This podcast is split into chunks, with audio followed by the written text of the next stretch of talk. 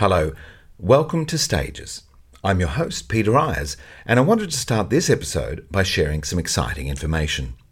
The Stages podcast will record live in Sydney for the very first time as part of the Ideas program at the 2022 Vivid Festival.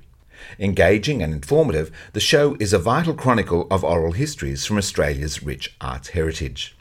The podcast has featured 285 conversations thus far with creative artists and performers from a range of performing arts disciplines. This three series event at Vivid will celebrate the contribution of three key elements vital to the art of telling stories. On Thursday, June 2nd, my guest will be producer Carmen Pavlovic. Thursday, June 9th, we welcome costume designers Jennifer Irwin and Julie Lynch and the series is completed on Thursday, June 16th, when our guest is the artistic director of the Griffin Theatre Company, Declan Greene. Tickets are free, and to register, just visit the Vivid website and search for Stages Live. There are going to be three fantastic conversations, and it'll be great to have you in the audience, watching stages on stage. We look forward to your company. And now, here's today's episode. In this Stages Spotlight episode, we revisit a conversation from January 2019 with Caroline O'Connor. Caroline is considered to be one of the foremost interpreters of musical theatre in the world. Projects have taken her from Sydney to Paris to London and the bright lights of Broadway in a vast array of leading roles that are coveted by musical theatre performers at their peak. She's interpreted the works of Sondheim, Bernstein, Jerry Herman, Kander and Ebb, Jule Styne, and Ahrens and Flaherty, indicating a versatility that demands an appreciation of style and technical dexterity. Caroline O'Connor was a guest of Stages in our second season. Tonight she appears in Brisbane in the role of Roz Keith in the Dolly Parton musical 9 to 5.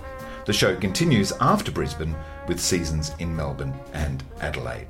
Chookas to Caroline and the company of 9 to 5, and welcome back to Caroline in this Stages Conversation Revisited.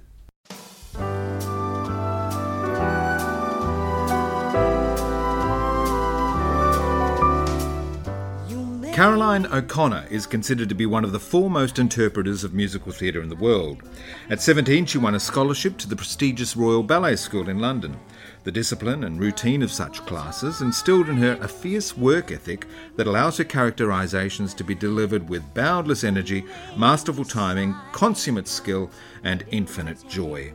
Her range is impressive, as seen by the varied and insightful performances she has given in an extensive career. Velma Kelly, Mrs. Lovett, Fanny Brice, Mabel Normand, and Countess Lily Malevsky Malevich, just to name a few. In 1997, I saw a production of Chicago in which she played Val Kelly in Australia. I wrote her a fan letter, and to my delight, she wrote back. So I started the interview by presenting her with the letter that she returned to me. Can I start by showing you something? Mm hmm. Oh my god. Oh my god. God, I was young I look there. That's an old pic though. Oh, that's So it's 98. adorable. So I'd just graduated from WAAPA, I think in '96, and was just I blown over. Where did that well, that must have been out of the program. I know, but I've never seen that one before. That's an unusual one. right? I think I said to you, if I was a producer, I would do Funny Girl. Look, I wonder if I've still got the letter because I have over the years kept a lot of letters and cards. Surprisingly, a bit like my mum. I have a lot uh, because I and I used to keep a lot of scrapbooks in the early days. I just loved it. Like um, if I had a photo album and if someone sent me flowers, you know, the little card that comes with the flowers, it would be they'd be scattered within the photo album of of you know. The, oh right, so an opening art flowers or something. Yeah, the little cards would go with, between the, the photographs, uh, you know, of of the particular show I was doing. I was very anally retentive in the early days, you know, and also because I wanted my mum and dad to experience and see everything because I was living overseas. And so, yeah, but not so much now. It just got it got too much. Well, you know, well- I couldn't keep up with it And anymore. where, where do you store them? yeah, know? exactly. Um, I mean, I mean, you can't have everything. Where would you put it? No. So, and, and look, you probably would return to that album 15 years down the track. You'd look at it once, have And a great time. yes. But then what? I've got all my parents' al- uh, photo albums now. That was the first thing I collected from my mother's house after she passed.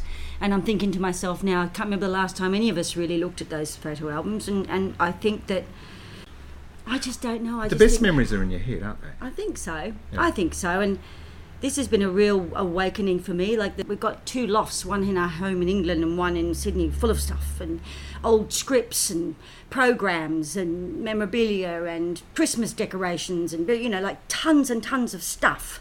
Yeah. And we travel all the time with suitcases. And that's the way we live most of the time. So you don't really need it all. Well, I think when my dad died about three years ago, my brother and I were, were cleaning out his shed and everything, and and you suddenly have that realization. Well, this is this is what life is. You know, you spend a lifetime collecting and and obtaining things, and then just for your children to throw at the tip at the end of it all. You know, Yeah. these these things which are precious to you. Oh yeah, Uh, that's right. And yeah. that that's the point. Yeah. But I will still retain my That autographed photograph of Caroline O'Connor in Chicago in 1998. So, but look, I, think that's a si- that. I think that's a sign of you as a person, why you are so adored by the public, by your fans, but also by your work colleagues in the theatre. You are such a personable character. Um, that Well, must that must come very easy though. that's a nice thing to say. I um, I just remember other people doing this when I was in England. You know, doing this, and I remember them doing it and thinking how lovely it was to for people to reply and to acknowledge the fact that. Imagine someone sits down and they really want to express how they feel about you, and so you And especially if they're a young performer, and if you can acknowledge that and I've got one from Anastasia that I haven't replied to yet, and I'm feeling so guilty. You know, it's like a six page letter from a young girl who was very moved and very excited by the show and the performance and wants to know like stuff. She wants she wants information of how to get to that place and what to do. So yeah, it doesn't happen so much these days as it, you know, sort Well, of it's a- fan letters and things. It's, time heavy, because isn't it's it? just your time- Twitter now and Instagram and little, uh, you know, messages like that. But I think I always loved a handwritten card or a handwritten letter myself. I think there's something really beautiful about it, and and my mother used to do it. Like my mother sent more Christmas cards than anybody else in the world, yeah. and uh, you know over a hundred a year she would send and get just as many back, and and so I think I just from uh, observing her and yeah, I I, I must say I look at that and I go wow that, that is kind of sweet and That's impressive. It's great. Um, and and prized much more highly than a selfie. Although we'll do a selfie later. Of course. Absolutely. I just don't do many selfies of myself. I do when I go on holidays just to say, hey, look at me. Yeah, here you I know, am, But, yeah. but I mean, just uh, on average, you know, those selfies are such a huge, huge thing now, aren't they? I set the camera up, you know, with people. If I can't, I'd, I'd rather not ask someone to take a photo. I'd rather put the timer on and then say to my friend, come on, get in the photo. you know yeah, what I mean? Yeah, yeah. It's um. Is there something removed about that? It's um. It's terrific. But but you think how many photographs much? You know, we talk about albums and what our parents collect, etc. But how many digital photographs must be out there in the world now? I mean, the, the whole the world's population are doing all these selfies and posting things on Instagram, Yeah. etc. It's, um, I have something like Facebook. apparently 10,000 photos on my phone or something. It says, you know, because sometimes you take a photo of where you park the car. Sometimes you take a photo of, do you know what I mean? You're do- taking photos just as a to remind yourself of things. And when do we look at them again? Well, now you're supposed to delete stuff, you Yeah, know, but it's like emails. They just build up and build up and build up, and you never get to delete it. I've just done my screen the other day of the computer, and it was like a huge thing that I'd achieved, just removing all those things from the screen. And a week later, it'll be it'll be chock a block again. Yeah, but I, I do. I- Yeah, who has the time? Well, listen, um, uh, Chicago wasn't the first time I saw you. I saw you in my first trip to London in 1995 in Mac and Mabel, which I believe was your first big show. Mac and Mabel was my first leading lady role Yeah. that I ever had, and that was um, at the Piccadilly Theatre in London. And it was a big deal because um, the show had never been done, you know, pretty much In outside of yeah. America, and it had never been done in the So UK. Before. I think it was on Broadway in 74. So it's a good 20 years later that you're seeing it in London, yeah. Yeah, and I had done 10 shows with this particular, not, oh, hang on, not at that stage, but I'd done about six or seven shows with this particular director up till then. So when he tried to, you know, get the rights to do Mac and Mabel, um, he got obviously had to get in touch with Jerry Herman and and the, all of the people that um, look after him, and he said my one uh, criteria about doing this show is that I want this particular girl to play the role. And he said to, to Jerry Herman and his team, but you can choose whoever you want to play Mac, as long as that's the deal. As long as I get Caroline, if Caroline can play Mabel. So, so that was pretty gutsy of Yeah. him. You know, um, he just Because he could have lost it. Yes, he could have lost Yeah, it. Yeah, yeah. and uh, and it was uh, it was a big break for me. I was probably about at the time. I think I was thirty, around thirty-two. So he was, you know, I, up to So it's a late time to achieve leading lady status. It is it? really, yeah, it is actually. But I never really thought about it. To be honest, I I never ever want you know just strive to be a leading lady. That was not my intention in theatre. Full stop. So what was? Well, you want to be a dancer, I mean. I just wanted to be on the stage. I didn't. If it was dancing, singing, acting, uh, that I just wanted to be in shows and to be on the stage. It wasn't like, oh, why do I never get the lead? Or, and I because if people look at my history, I actually was a, a, a very uh, successful understudy. I mean, seriously, I was like, I was like this understudy, very reliable in London for ten years. I understudied so many people in shows. All of those shows I did prior to Mac and Mabel, I was pretty much always an understudy to the to the leading role. And for me, the reason was because I was learning. I was learning my craft at the time. You know, I always say to people, we didn't have musical theatre schools Training then in schools, Australia. no, you know, no, it didn't exist. yeah. And so you had to learn on the job uh, a lot of the time. And so, yeah, that was a big deal. I thought, my God, I'm, I'm a leading lady. This is this is crazy. I, I, I, and someone believes in me enough to give me that role. I, uh, so it was thrilling. And Jerry Herman, of course, was involved because he He came out and rewrote it, didn't he? Or He the came out, ending? they, played, uh, played with the ending, or Well, it, you know, they've always said that they the ending's bad of Mac and Mabel, and I, I disagree wholeheartedly because because it finishes on a downer, doesn't it? it does. You know, she dies, but you know, everyone dies, and we do Look, musicals. look at Hamlet. well, you know, we do we why do we love shows about a French Revolution or why do we love shows about Yeah. you know a Vietnam War? You know, people died in those too, and you know, so it's just interesting to me that that one person died, and it's like, oh my God, no, this is a terrible musical. Well, they're blaming that as an excuse for not not, for not being um, successful. My, my theory is that Mac and Mabel was not successful because it was just theatre is like fashion, and so at that time, Chorus Line wasn't it was coming out seventy four wasn't it? Yeah, Around that time, those sorts of shows. Chicago in '75 and Changing, oh, quite exactly. sophisticated pieces. Yeah, Changing company. the, it yeah. wasn't, you know, everyone getting married at the end, you know, like used to do in all musicals at So one it's possibly a bit old-fashioned. It probably Maybe. seemed that way, Yeah, you know, a time, yeah. little compared to the exciting things that were going on, you know. And I do think theatre is very fashionable, and you suddenly you'll get a, an influx of shows that are about, you know, uh, pop groups or pop star. Like now we've got Cher and we've got. Um, you know, like the Jersey Boys show, and those sorts of shows suddenly become the popular thing. And then you'll go back to revivals again, you know, like we did Anything Goes a few years ago. Suddenly it did brilliantly, you know. It's just one of those things, it's, it's fashion. And so Mac and Mabel was a big deal. He came over, it was thrilling. He was in the room, in the rehearsal room with us, smiling. Michael Stewart had written the original book, Yep. but his sister, would you believe, Francine Pascal, actually did the rewrites. Wow. It would be like my sister taking over from me in the show. You know what I mean? With no experience of actually being in a musical. So I- the sister wasn't theatrical at all. Had no. well, was not really uh, a musical theatre writer as far as anyone knew, but Right. Because she owned the rights to, to it, you know, she did the rewrites. And so, yeah, there were changes. We tried a wedding, of course, a fake wedding, an imaginary wedding. We, we tried her not dying at the end, you know, lots of different things we tried.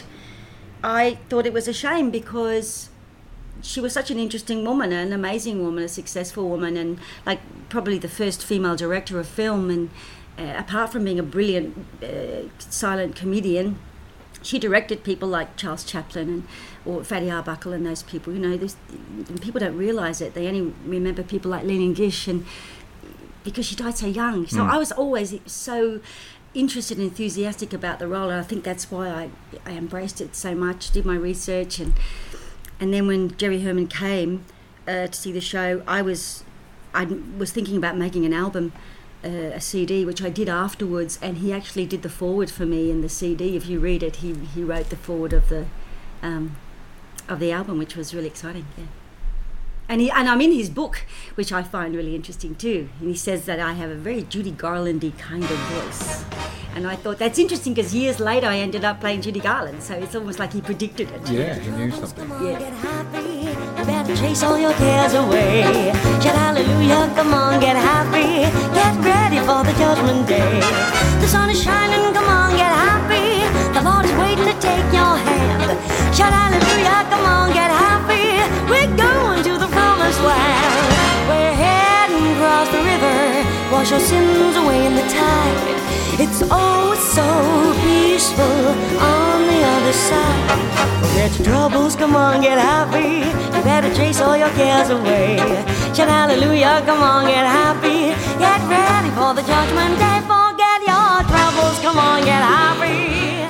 Let's look at the past year. It's been an extraordinary year. Um, you finished up a run in Anastasia, Anastasia on Broadway. Mm. Um, then you did the Rink in London. You're back in Australia doing Funny Girl with the Symphony, The Boy from Oz with the production company, Candide with the Philharmonic, and your own show, Caroline O'Connor from Broadway with Love at Angel Place.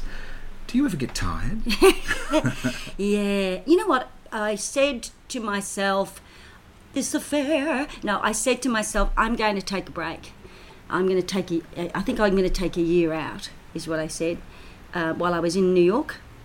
I felt like I deserved it because I had this work. is heading towards the end of Anastasia. Yeah. And then all of a sudden, these things uh, came up, and they all seemed to slot so beautifully, which doesn't always happen in our business, that I couldn't help myself. And also, I thought, well, I'll get me home for a while um, to Australia and see my fam, see my mum, for instance, and family. Um, and just worked out that it was the right thing to do because, you know, I, sadly, I lost my mum, so I was around. But um, then my friend said to me, There's no way on God's earth that you're going to take a year out. And I said, Okay, well, maybe I'll do six months then. I'll take six months off just to give myself a break and just clear my head and Recenter. eat what I want and, you know, have fun and move houses and do whatever I want. And of course, that hasn't happened either because I don't know, ever since I've come home, things have started to crop up. Work's, you know, about to start. I start another show on the 7th of January. I start a play, The Rise and Fall of Little Voice. And then mid year, I do a tour of La Scala to Broadway. And then at the end of the year next year, I'm doing Kiss, Kiss of the Spider Woman. So everything's sort of that that time off is is not sadly not going to happen. So maybe I'll have to do it the following year. Take a break. It'll come.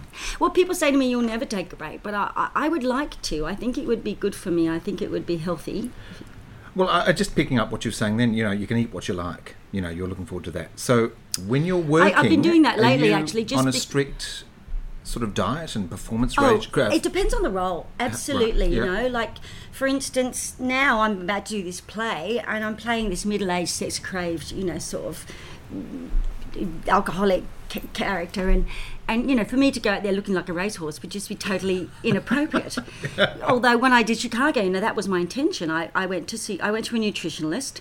And I was, you know, as people know, I was so incredibly fit. It, there was no question. But also, I was a woman of a certain age, you know, compared to a lot of the rest of the cast. I was in my late 30s.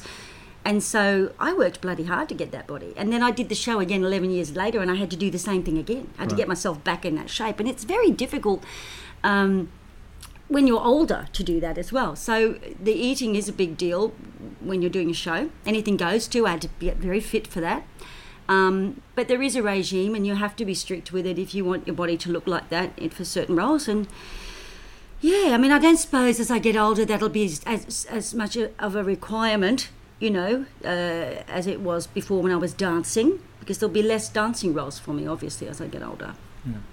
Um, speaking of the roles, I mean, the, your CV is quite exhaustive, um, and and would be the envy of any leading lady. Um, listen to this: Anita, Anna, Aldonza, Lola, Cassie, The Witch, Miss Shields, Mrs. Lovett, Reno Sweeney, Velma Kelly, Mabel Normand, Mama Rose, Fanny Brice, Phyllis Rogers Stone, Ellie Mae Chipley, Sarah Jane Moore, Hildy Esterhazy, Countess Lily Malevsky Malevich. Yeah. That's that's quite extraordinary. Um, it demonstrates enormous range, and also um, each of those roles requires different demands. How do you prepare for a role? I love that part actually. I like the research. Uh, I really do. I, I don't. I think it was because of it was because of Mac and Mabel that I realised how important that was. I knew beforehand, but I didn't know as the responsibility of playing a per, especially when they're a real person, that responsibility is enormous. And i think that's why i got into the research thing. And so of course if you're not playing a real p- person then you have to develop something some characteristics or something. So yeah i i actually do quite a bit of work before i start. And i ask a lot of questions even if they're stupid questions obvious questions. People might look at me and go oh she's so stupid. I want to know absolutely you know who i'm playing where she's from what you know e- e- well everything. So um, I'm lucky with the next one because I was born only 20 miles away from where this character uh, is based.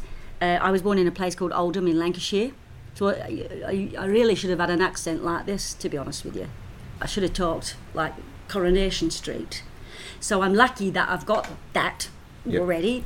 I'll have to investigate the, the heavy drinking side of it and the sexual, you know, sort Right. of side of it. But Yep. I, I I do love that part of it. Um, I'm just thinking that often there's a lot you can read about. Like, for instance, when I was doing Anastasia, that is a fictitious character. I was the only one, probably, of all of them that was probably not really a real character. The others were. So I observed, you know, what was going on around me and just developed this character depending on what was on the, on the page. I read I read the script a lot before I start. Just read it over and over quite a few times.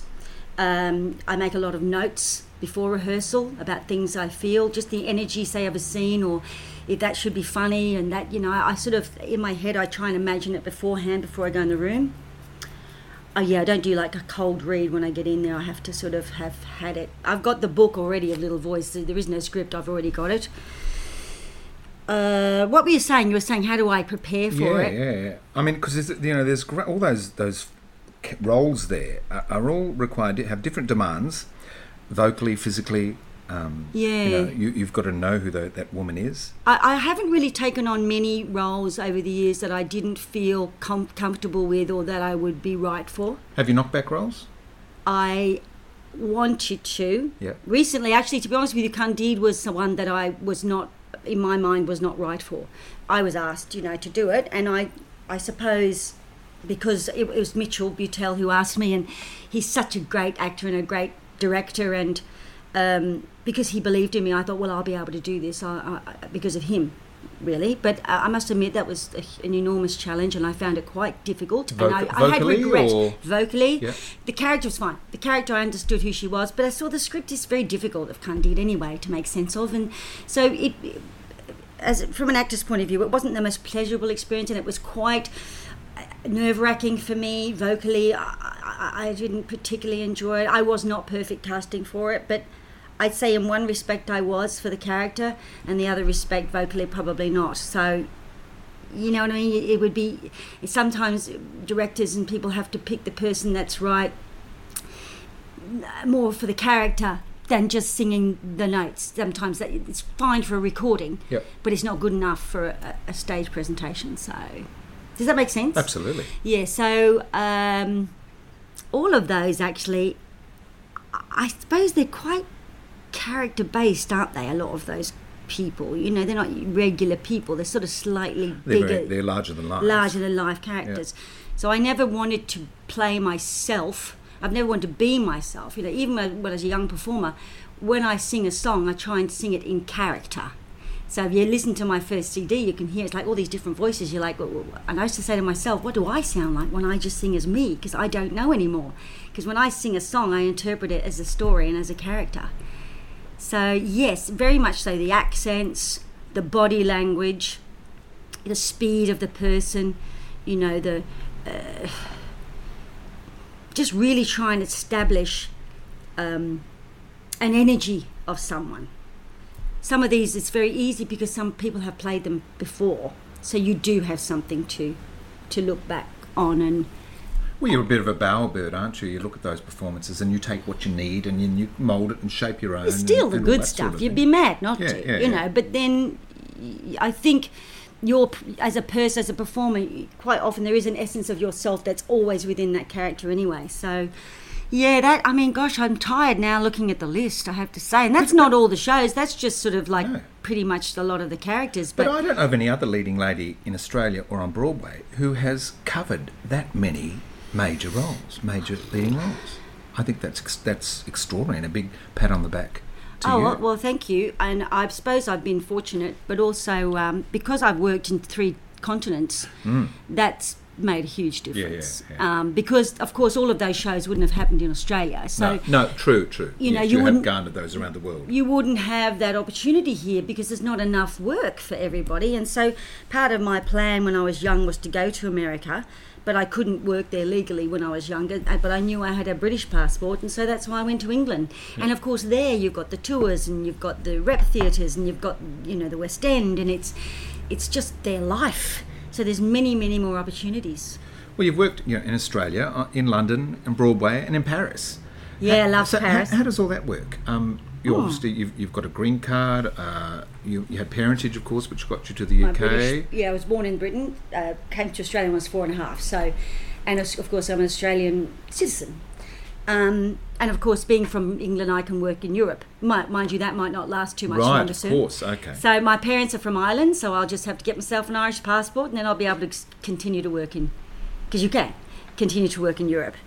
I just love my job, and I and I want to I want to go and I always wanted to challenge myself to see if I could work in those places, if I could be employable in those places too, because then I would know the standard of my work, if it's good enough. Rather than just being a big fish in a small sea, I would rather go and challenge myself against some of the best people in the world and see if I can do it, just for myself. Not to prove anything to anybody else, but for me, and to and to be good at what I do, to be able to maybe one day, was I don't really teach, but maybe one day pass on something that might be of use to someone. Well, Broadway has certainly been a great reward in your career. Yeah. You, you get there, uh, arrive there with Chicago, Yes. playing Velma Kelly. Um, were you, how did you, were you were sponsored to go and play in the Broadway company? Yeah, at that time they did a special, you know, visa for me um, because uh, they wanted me to do the show. It was the seventh year anniversary, but the film was coming out that year, and so they wanted to put a really strong team of players together. So they asked myself and Charlotte d'Amboise, Charlotte um, uh, d'Amboise to do it, and they brought Billy Zane in to do Billy Flynn. Um, so that was uh, came out of left, left field that opportunity and they said don't worry about everything we'll arrange it. And so while i was there um, and i got uh, wonderful support from the producers i decided to apply for my green card. So that's that's what i did.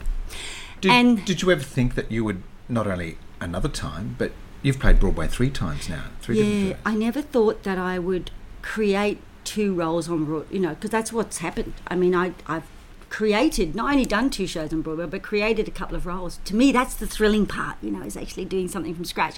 So miss shields in a christmas story um, that was sort of rewritten when we went because it had been done out of town as a out of town trial which i wasn't involved in but they were looking for a, a slightly older uh, more mature shall we say lady who could tap dance and the guy that was assisting Warren Carlyle, his name is James Gray. I did Mac and Mabel with in London, and he and I happened to be this is it's all roundabouts, but I happened to be in Assassins at the time at Milwaukee Repertory Theatre.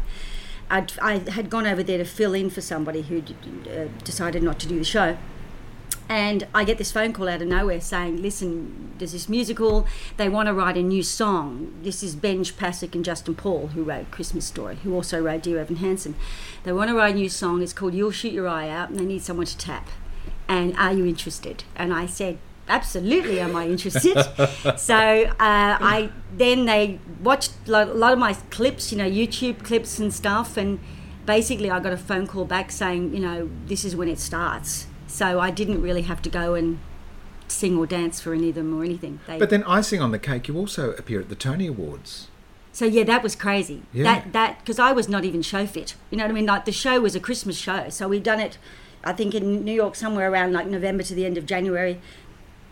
And then yes, of course, Tony's is around June, isn't it? Yep. So I get this call not that many weeks before, actually, to be honest with you, to say, do you want to come and uh, do the number with the kids at the Tony Awards? Uh, well, to me, that was just like unbelievable and such a thrill and radio city it was because it sometimes changes venues but that particular year it was at radio city and it was uh, it's the most beautiful theatre and the, every single person in the business that could ever employ you is in the audience so it's the most t- and of course So it's a- millions it's a, and big millions audition too, isn't it? Oh, millions of people watching it on television. Of Yeah. course, it has a huge, huge audience, and it was, it's terrifying because also we did a slightly edited version of the number, so it's not the same.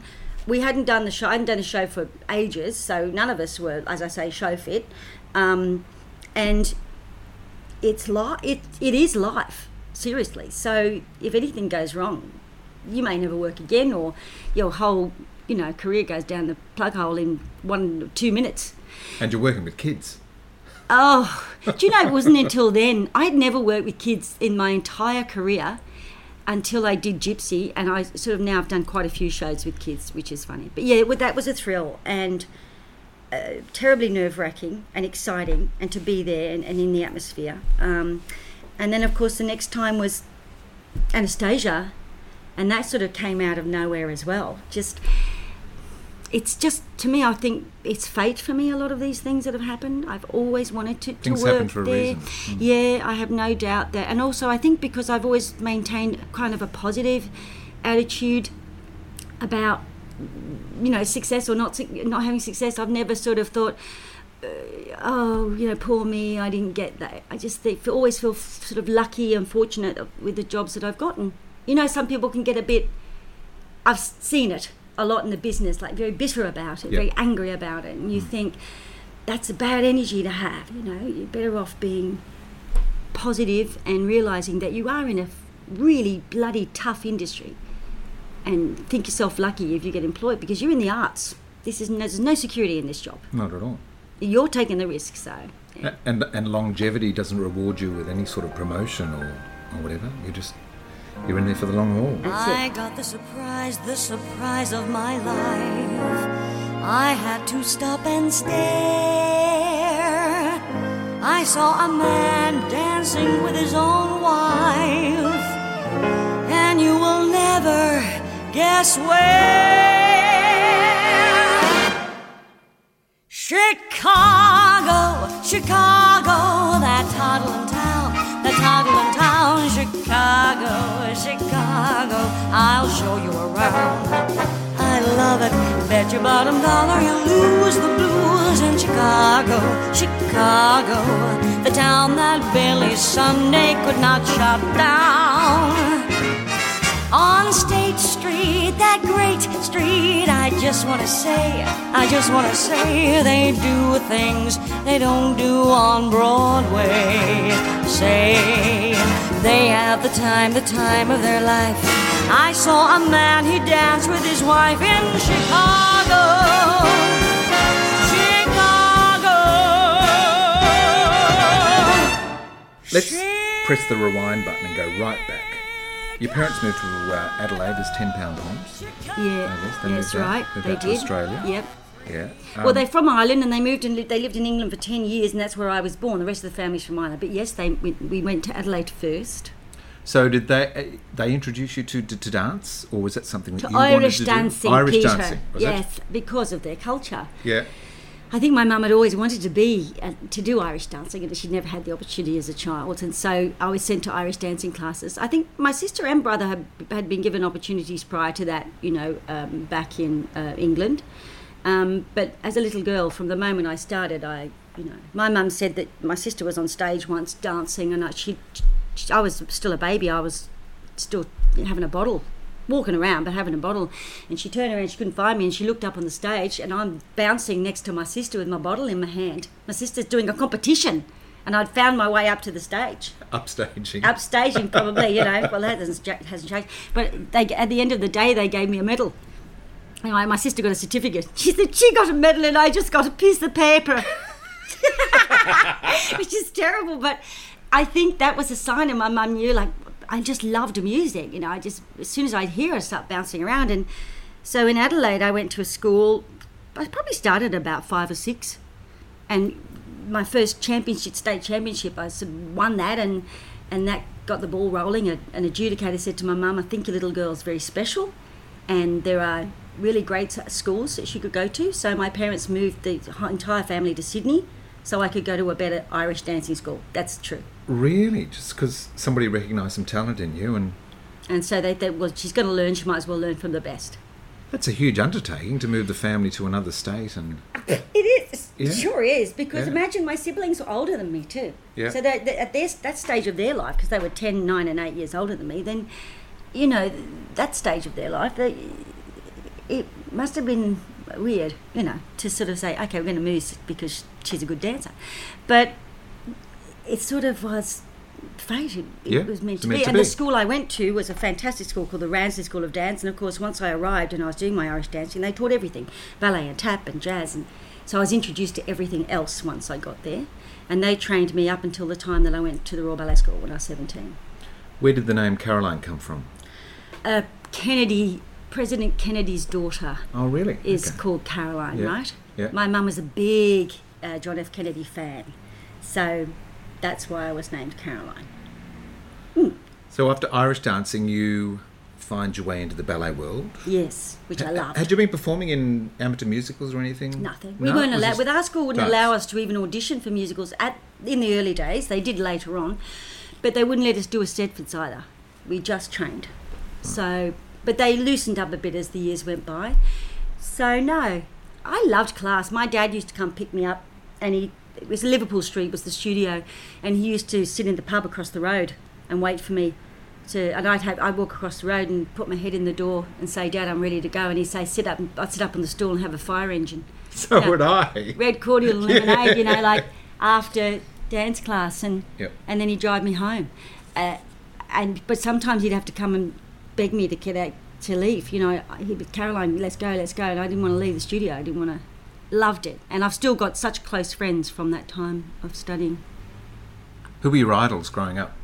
I Didn't really think about it too much, to be honest. Um, A- any ballet dancers that. Uh, Oh, loved the ballet. yeah. Yes, I used to go a lot, you know, and see. Oh, gosh, the names that pop into my head are like Marilyn Rowe, Kevin, Kelvin Coe. You know, um, I ended up, you know, working with the Australian Opera Ballet was my first professional job, and um, Lois Strike was uh, a principal dancer with the Australian Ballet, and she was my boss when I worked for the Opera Ballet. But I loved listening to records. Uh, you know, my parents were shift workers, so I still listened to a lot of records on my own in the house when I was home alone.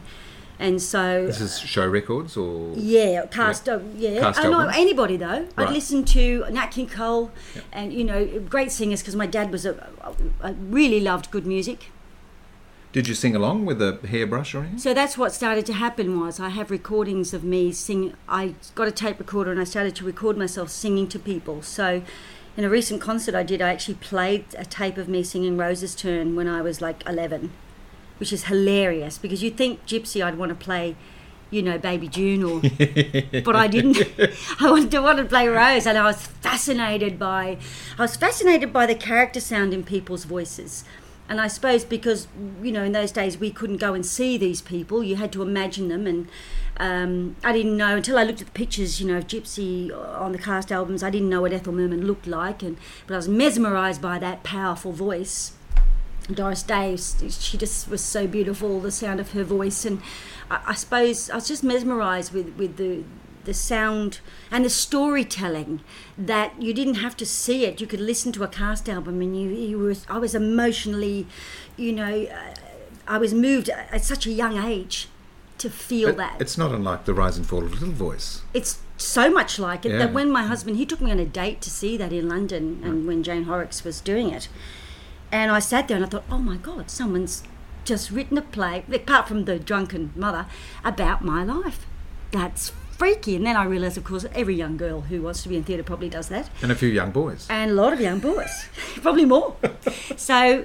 Yeah, that was how it happened, and it's so interesting. My mum found the tape, so it's obviously a big secret I had. Nobody knew about this thing that I used to do, and she said, "What the hell's all this about now with this?" And showed me the tapes and said, uh, "You know, because I'd gone, I was living away from home, I'd started working, and so it was just something she discovered years later." Yeah. But there is something about that escape through storytelling. I mean, I used to love, you know, getting the latest Sondheim recording on LP, you know, something young ones can't do now. They stream or Spotify or whatever. But you go home and you put it on the turntable and you'd, you'd read all of the lyrics and be just transported to another world. Absolutely. Hmm. And it, there was something terrible. I mean, I wasn't probably as knowledgeable as you. I, I you know, I remember the, my first professional job when I worked at the opera. I happened to work with Anthony Warlow. It, it was very early days for him. You know, but he was from the moment you you saw him in a rehearsal room, that ti that time when I worked with him, actually, I thought he's a star. This is a star. It's just something about him that was the talent was extraordinary. And he was the first person who mentioned Sondheim to me. I'd never heard of Stephen Sondheim at that point. And what was I but then? Probably about 19, 20. I didn't know anything about Sondheim. So, yeah, that I was just learning as I was going. So you, you've given a scholarship to the Royal Ballet School in London at seven, about 17, were you? Yes. Yeah. Was it difficult to leave the family and travel to the other side of the world? Well, it was. It, it was very emotional. Like uh, there's pictures, I photographs, and you can of me crying at the airport with my mum and dad. But I, I was I was pretty good. You know, I was pretty independent. I think growing up as a latchkey kid, I was pretty independent anyway. So I loved it. I arrived in London and I thought, I love this place and I'm meant to be here. And I remember going into the West End and buying a five pound ticket to see Oklahoma. It, it was up in the nosebleed seats, you know. Is it John Diedrich's? It was John Diedrich's yeah. production, and thinking, wow. You know, I'd never seen a, a West End musical at that point. That was the first time. And I thought, wow. Because I'd travelled to England and Ireland for many years doing Irish dancing championships, you know, world cha- I did the world championships in Dublin. And, you know, so I'd been overseas a lot. I travelled a lot. But whenever we went, I don't remember us ever going to see a show. And so to me, that was, oh my God, this is, um, Oklahoma is such a good show and he was brilliant in it, you know. And I thought, my God, he's Australian. This is fantastic. And who would believe that that would be my first musical I ever did was Oklahoma back in Australia with John Diedrich? Isn't that crazy? Really? Yeah. So, of course, they did a, uh, the production of Oklahoma production in of it came to Australia, Australia. and you got into that. And that I got into that. So was that your first musical? My first musical. Right. I isn't that fate too? That's fate too. It's meant It's to be. kind of weird. Yeah. For the show I had seen that introduced me to sort of loving musicals so much was the one that I ended up doing. Yeah, and of course I was, you know, only obviously in the ensemble, which I adored. I was a swing actually, which is a great job. I replaced someone that was injured, and um, it's I started in Sydney at the Theatre Royal, and then we went on tour, and I understudied like the child in it, and then I started to get my chops around singing a bit, you know, because I'd never really I'd been a dancer. Yes. I'd never that was my first singing silent audition. performers? Yeah, absolutely. And my so- and I was so I, I, I knew so little, Peter, that I sang I Got Rhythm for my audition for Oklahoma. That's how little I knew. I got rhythm. I got. It's like what the hell? That's so inappropriate for Oklahoma. I knew nothing, but I knew that song and I knew all the words. So I thought because I had the That's Entertainment album and I knew all of those songs from that. So that's what happened. Um, ballet is such an extraordinary discipline. You know, the, the focus and stamina and commitment that's required. I, I guess that's really put you in good harness for uh, for your career. I think that's why I've been able to still dance into my you know fifties is because of that training, that brilliant, brilliant training that I had you know from the get go. Um, uh, but I, I remember being in a position sort of on the floor, you know, doing a beautiful ballet position one night and thinking to myself, I just want to jump up and leap around and I did want to say something. You know, just something hit me while I was on stage thinking, I, I don't know, and I don't think that I'll ever be, I knew I'd never be a principal dancer. I wasn't good enough. Uh, I would never be the lead swan. You know, my, my dancing was good, but to be a, a great ballet dancer is, Well, it's, it's- a, it's a tall, you know, order. It sounds like as soon as you saw Oklahoma, that was the end of ballet. You were being seduced by a whole new way of performance. And because I've been sort of uh, a shy, it's hard to believe, isn't it? Quite a shy ch- child. I think the going into uh, an industry where I could express myself in a character rather than myself was psychologically something that really interested me. You know what I mean? As a person, just Yep. to open myself up a bit. Yeah. We talked about that vast array of roles that you've performed, but that also means that you've performed the work of a vast array of composers. You know, Sondheim and Kander and Ebb and Jerry Herman and Leonard Bernstein and Cole Porter and uh, Ahrens and Flaherty. The list goes on and on and on. But of course, you've been really fortunate to actually work firsthand with those, some of those people. Yeah, exactly. I Who, mean, who are some of the people that you've worked with, and, and, and what in the room, Yes, what that you've been in the room with, and, and what have they taught you? um, well, I'll, I'll try and I'll put, this won't be in any particular order. No, it's just whatever comes into your head. Uh, but I suppose uh, a big one was um, Kander and Ebb. Uh, when Fred Ebb was still alive, I did the rink in London. Um, I was the uh, walking cover for Angel, for the younger role. Yes, the Um, daughter. The daughter, who Yeah. was played by Liza Minnelli on Broadway. And so they came over when, with Terence McNally, actually, the writer. The three of them came over while we were rehearsing the rink. And that- McNally, of course, you worked with in Anastasia. Anastasia. fate, Fate. again. To be, Weird, right? yeah. And so um, that was thrilling um, because they were charming and quite wonderful. And and Kander and Ebb, actually John Kander, I'm still in touch with to this day, which is rather lovely. He came to see Anastasia and came back to stage and said hi, and that's that was wonderful. And of course Terence, I've become quite friendly with because because of Anastasia. Um, uh, Stephen Sondheim has been to see two shows that I've done, and I well, I sang at his 80th birthday at the Royal Albert Hall in that concert, and then I also did Sweeney Todd in Paris. Did, didn't he describe you as the best Mrs. oh, Lovett look, he'd seen? somebody wrote that. Somebody. I've never said it, but it was in Right. Le Monde, in the newspaper Le Monde. Right. Apparently, the guy that did the interview with Sondheim said that he'd said, made that quote about, you Okay, know, and then it's got into Wikipedia and around, yeah, and, and so okay, and so I think was it was from Le Monde, you know, that that it came. So I'd like to think that it happened, of Yeah, course, of you know, course, of yeah. course. But and he was very uh, um, uh, charming and uh, said some lovely things after the performance, which was great. I came on stage and we did photographs and Did you perform it in French or English? in English, Right. yes, and we had the surtitles. But um, he then uh, suggested me for a job with Hal Prince. Uh, he act- Was this the Prince uh, this is a true story. Yeah, Prince Yeah. of Broadway. And Hal Prince rang me at my house in London and said, "Hey, Caroline, you know, Steve recommended you." And I was like, "This." I said, "Can you hang on a minute?" I just put the phone down on the bed and I just, I said, "I'm sorry, um, Hal. I just had to just take a deep breath because I can't believe you're ringing me at my house. This is, this is extraordinary." And he was so lovely. Of course, th- th- we'll talk about that later. But so yeah, Sondheim came to see Sweeney Todd, and it- then I did. I also did Follies uh, with the Chicago Shakespeare Theatre. And he came to see that too. It was so amazing. Brent Barrett and I, Brent Barrett was playing my husband, and we were walking down the aisle. It was set in the round, the show, past the audience to go on stage, and I could see the back of his head, and I knew it was him. And I'm nudging Brent. I'm like, oh my God, he's in the audience. He's here again. He came backstage and said hi to everybody.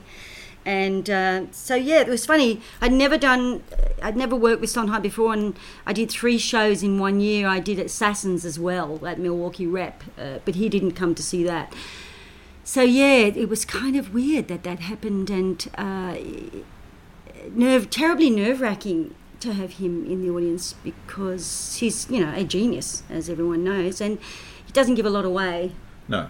very my experience was that he was very concerned about the words in particular the words you know like i remember getting a note about i was singing a wrong lyric and he sent the message back to say tell caroline she's not singing the right lyric in broadway baby because it changes the first part to the second and Yeah. of course then when he gave me the note i still got it wrong because I was so nervous, I still made a mistake, you know. But um, also Stephen uh, Flaherty and Lynn Ahrens, of course, who did Anastasia, who are just wonderful, and it's just some- something else to be around a piano with people, and they've written a new song, and you're singing it, and you're interpreting it, and I'm doing it with John Bolton around the piano, and they're saying how they like this and try that, and And you're the first voice that's breathing life into their, their music and Well, lyrics. Yeah, well, actually, that show had had an out of town Right. version, but it, so much had been rewritten by the time I got to New York. Because you did it in Connecticut too, didn't you? Yes, as we that did it at Hartford? Connecticut. We did Mm. an out, and I also did a Christmas story in Connecticut before too, and, and Boston. So So what was it like working with those boys in a Christmas story? Because did Well, you have any sh- idea? They've gone on to do The Greatest Who knew? Showman and I um, know because they wrote Dogfight right be- La La Land. beforehand, and no, but before Christmas Story, the musical, you know, they'd written a couple of shows that I think people had started to sniff and go, "These guys are good," and then Christmas Story, of course, I, I just turned up and there's these two young, gorgeous creatures, and you know, I thought they've written this show that's going to Broadway. How amazing! Such fun, honestly, the two of them. And then, of course, they've gone on to write Dear Evan Hansen and La La Land, and and Greatest they- Showman. didn't they do Greatest? Showman. Uh, it's extraordinary. They were lovely in the rehearsal room, very, very excited, sat at the desk all the time, all of the rehearsals, doing rewrites, and um, yeah, very supportive. I'm trying to think others. Um, what other shows have I done with living Um, composers? Cole Porter, what was he like? Oh, I'm not that old. I know it's a joke, but of course. Um, I know a look at. did you actually work with Kevin Kline in the De-Lovely, the Cole Porter story? I did. Yeah, Mm. yeah, yeah. So um, Well, he had casting approval, so he was playing Cole Porter. He was playing Yeah. Cole Porter, and so I went into my audition, and sang Ethel Merman, uh, uh, Anything Goes, Ethel Merman song, and uh, as her in character because they were looking for someone to play her in the film. And I thought that was fate as well because I'd adored her since I was a child. And um, people always say to me at that time they thought I'd already done Anything Goes. They were like, even when I did Anything Goes a few years ago, they say, "But you've done Anything Goes." I go, "No, I haven't. It's just because I did that little song in the film. People Yes. assumed that I had." He was wonderful, and um, and Ashley Judd too. Interesting, you know. You were talking about that little card earlier. You know, people that sort of do gestures, kind gestures. Uh, one day I stayed back after shooting my scene so that Ashley Judd and Kevin Kline could do eye lines. So I pretended, I took my shoes off and I'm just soft, softly dancing in front of them so they can watch me while they're being filmed. And they said, you know, you don't have to stay if you don't want to, we'll get someone to do it. And I said, no, it's okay, I'll stay for a few minutes. And when, uh, I, about two days later, a huge bunch of flowers arrived at my house from Ashley Judd to say, thank you very much, that was very sweet of you to stay back and do that. Wow. I just thought it was a beautiful gesture. Yeah. Um, That's- yeah, isn't it funny? Yeah, that's people. Some people are so kind. So, do you have a favourite composer or writing team? You know, uh, you know, people that you enjoy doing the work of. They don't have to be alive, do they? no, they don't have to be alive. No, no, no. Um, I have to say, uh, everything that people say about Sondheim is true. How complicated it is. Well, I I had to go and do Sweeney. I had to take over in learn it in two weeks because somebody had dropped out. It's happened to me a lot in my career too, by the way. You'll, I'll talk about how I got shows, and it'll be because someone else fell off a perch or something. You know, I mean, something happened, and so I not died, but I mean somebody died, decided not to do it, or they got injured, or something like that. Quite often, I'm a stand-in, so um, that was so stressful to try and learn it.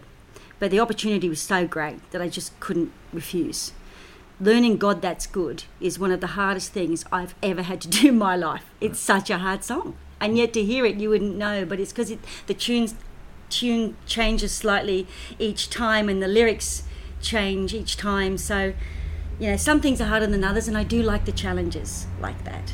It's like Bombshells, a play I did. It was so hard. 90, What's about Six Six characters. monologues. Yeah. And six not- yeah. characters, two hours of talking and dancing and singing, you know. So I like the challenges. But um, when you do the classics like West Side Story, for instance, there's something about that too that's just that writing is unbelievable. That orchestration is unbelievable. So, uh, gosh, Bernstein, yeah, that's that's right at the top of the list. I'd have to say. Um, Um, have you done Wonderful Town? Because I think you'd be. I've been wonderful I've been asking Town. the production company to do Wonderful Town for a while actually, Right. Uh, because even when I did Funny Girl the second time, I said no, let's not do Funny Girl again. Let's do something else. Let's do let's do Wonderful Town. Play Ruth. So I'm keeping my fingers crossed that I don't get you know that I can get that in before I get too old. Um, yeah, it's a great role, and I hmm. actually saw Donna Murphy do it on Broadway. Oh, fantastic.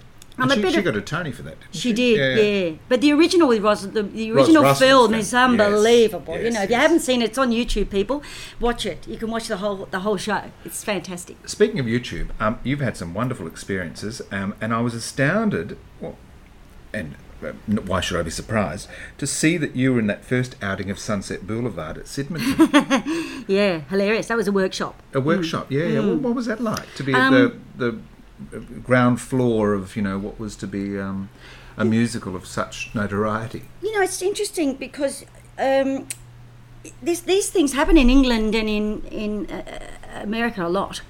That you get to work on things, you know, in the early stages, the workshop. Done quite a few works, some really bad ones too, by the way. But Sunset Boulevard was thrilling because Patti LuPone obviously came over to do it, the the workshop, and Kevin Anderson, who ended up being cast, did it.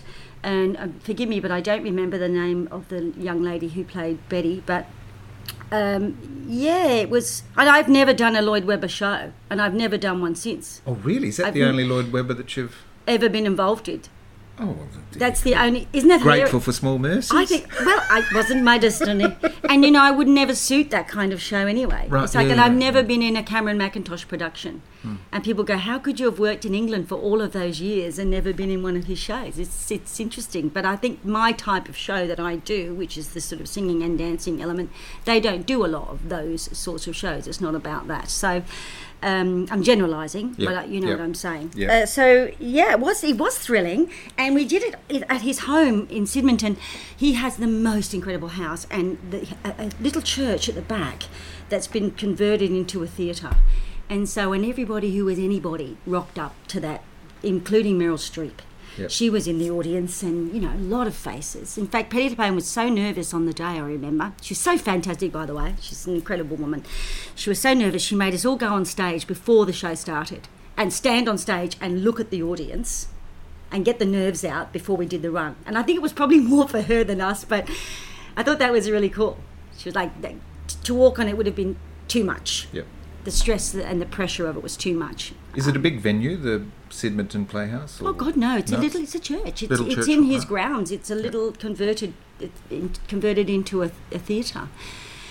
And so yes, and then of course the part I played was a sort of amalgamation of a couple of roles. You know, the girl that offers the asks if they can use the car, and somebody else. So there's a couple of little roles all moulded into one. And of course, when the show happened, I didn't get it. So it's that's showbiz But something else came along. Something but something was else comes yeah. along. So yeah, I mean, I it wasn't it wasn't meant for me. It, that's all it came down to. But that was that was pretty thrilling. And you know, it, he was in the room. Of course, he he doesn't play the piano a lot, but he, he was there that day, sort of tinkering on the piano when we were rehearsing in the studio in London. And so that was kind of amazing to have Lloyd Webber in the room and Charles Hart, you know, who Yeah.